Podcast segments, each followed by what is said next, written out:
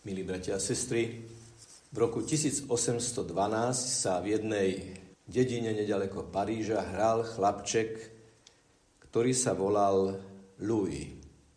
Hral sa so šidlom svojho otca, pretože bol synom Garbiara a chcel otca napodobniť, ale žiaľ pri jednom nešikovnom pohybe si poranil oko, to oko sa zapálilo, lebo do ňoho prenikla infekcia. Oko sa snažili zachrániť, ale žiaľ, opäť žiaľ, z toho oka tá infekcia preskočila aj na druhé oko a tak tento chlapec, keď mal 5 rokov, celkom oslepol. Možno by sme si povedali, tak týmto príbeh končí. Tento chlapec je úplne slepý v 5 rokoch.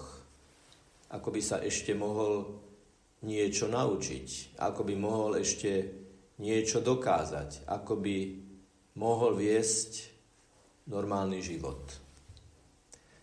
My však, milí bratia a sestry, e, tohto človeka poznáme, lebo je slávny, lebo jeho plné meno je Louis Braille. A kto by nepoznal Brailleovo písmo? 15 rokov mal Louis Braille, už bol 10 rokov slepý a keď sa dozvedel, že vojaci už majú niečo ako zariadenie na príjmanie rozkazov v noci, aby mohli v tme, bez toho, aby sa prezradili nepriateľovi, čítať správy a rozkazy, dostal nápad a vymyslel slepecké písmo. Ten, kto vymyslel slepecké písmo, teda ten, kto tisícom a tisícom slepých ľudí pomohol aby mohli vnímať podnety zvonka aj cez čítanie Brejlovho písma, bol sám slepý. Jednoducho nepoddal sa.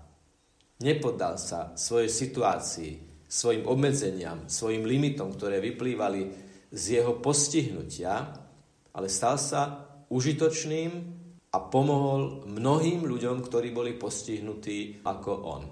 Menej známa skutočnosť je, že chlapec, ktorý 5-ročný úplne oslepol, sa naučil hrať na husle, naučil hrať na orgán a bol organistom vo viacerých parížských kostoloch a bol pozývaný hrať na orgáne aj vo viacerých kostoloch v celom Francúzsku.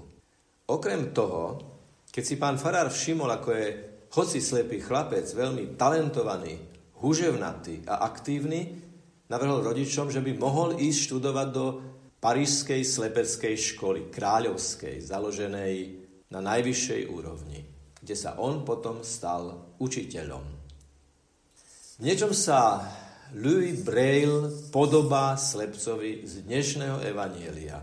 Ježiš ho uzdravil, otvoril mu zrak, ale tá úplná konverzia vnútorného zraku, vnútorného pohľadu nastáva vtedy, keď povie, verím, pane. Čo sa totiž stalo? Najprv nadobudol pohľad fyzický, telesný.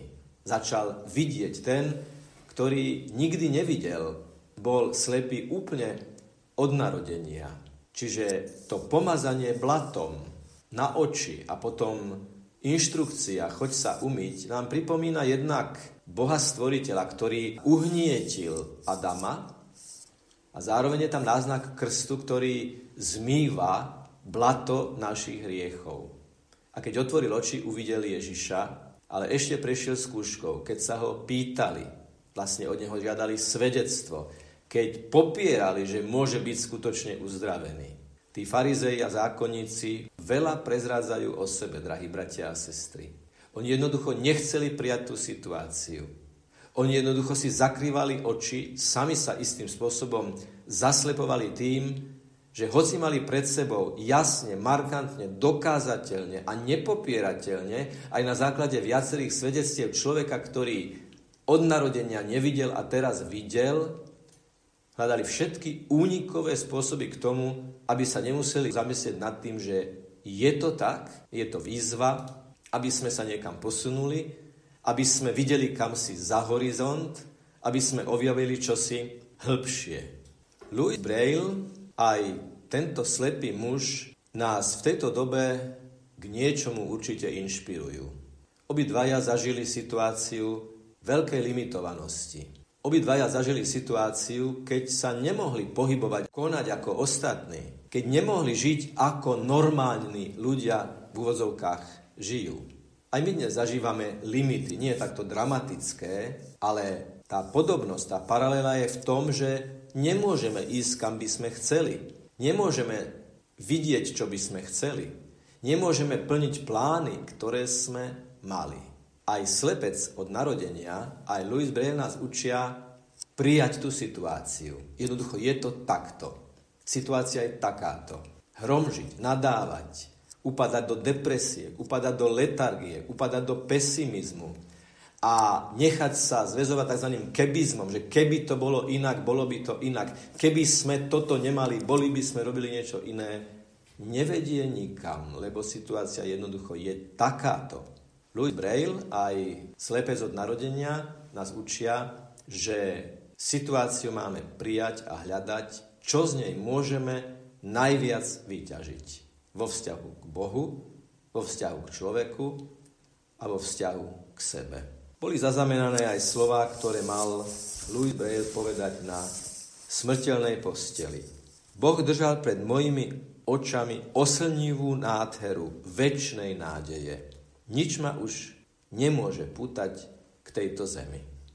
Bratia a sestry, otvorme oči a hľadajme Ježiša. Chce sa teraz v týchto limitovaných podmienkach dotknúť našich očí a povedať otvor oči a pozeraj a hľadaj a nájdeš spôsoby, ako napriek bolesnej, ťažkej situácii z nej vyťažiť čo najviac. Ak to mohol urobiť Louis Braille a mnohí ďalší trpiaci, limitovaní ľudia najrôznejším spôsobom, ak mohol tak na to príjmať a priznávať svoju situáciu ten uzdravený slepec, ktorý potom povedal, verím, pane, prečo by sme to nemohli urobiť aj my dnes?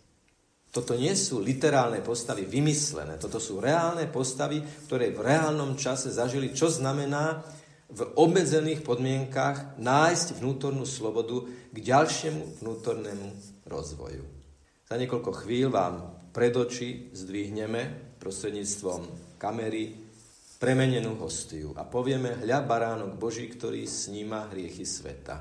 A vy poviete, Pane, nie som hoden, aby si vošiel pod moju strechu, ale povedz iba slovo a duša mi o zdravie. Ako aktuálne a osobito nám dnes znejú tieto slova. Povedz iba slovo a duša mi o zdravie. Čítajme si v týchto dňoch viac sveté písmo. S vierou, že Duch Svetý pôsobil vo svetopisoch a keď to čítame s vierou, pôsobí aj v nás.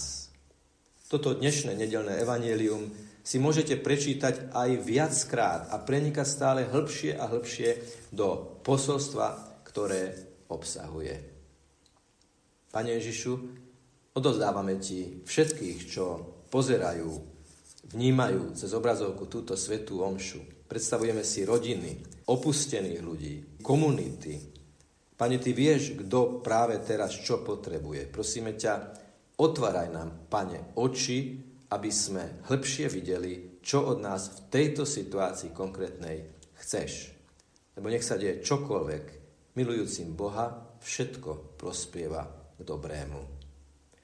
Nech je pochválený Pán Ježiš Kristus. Amen.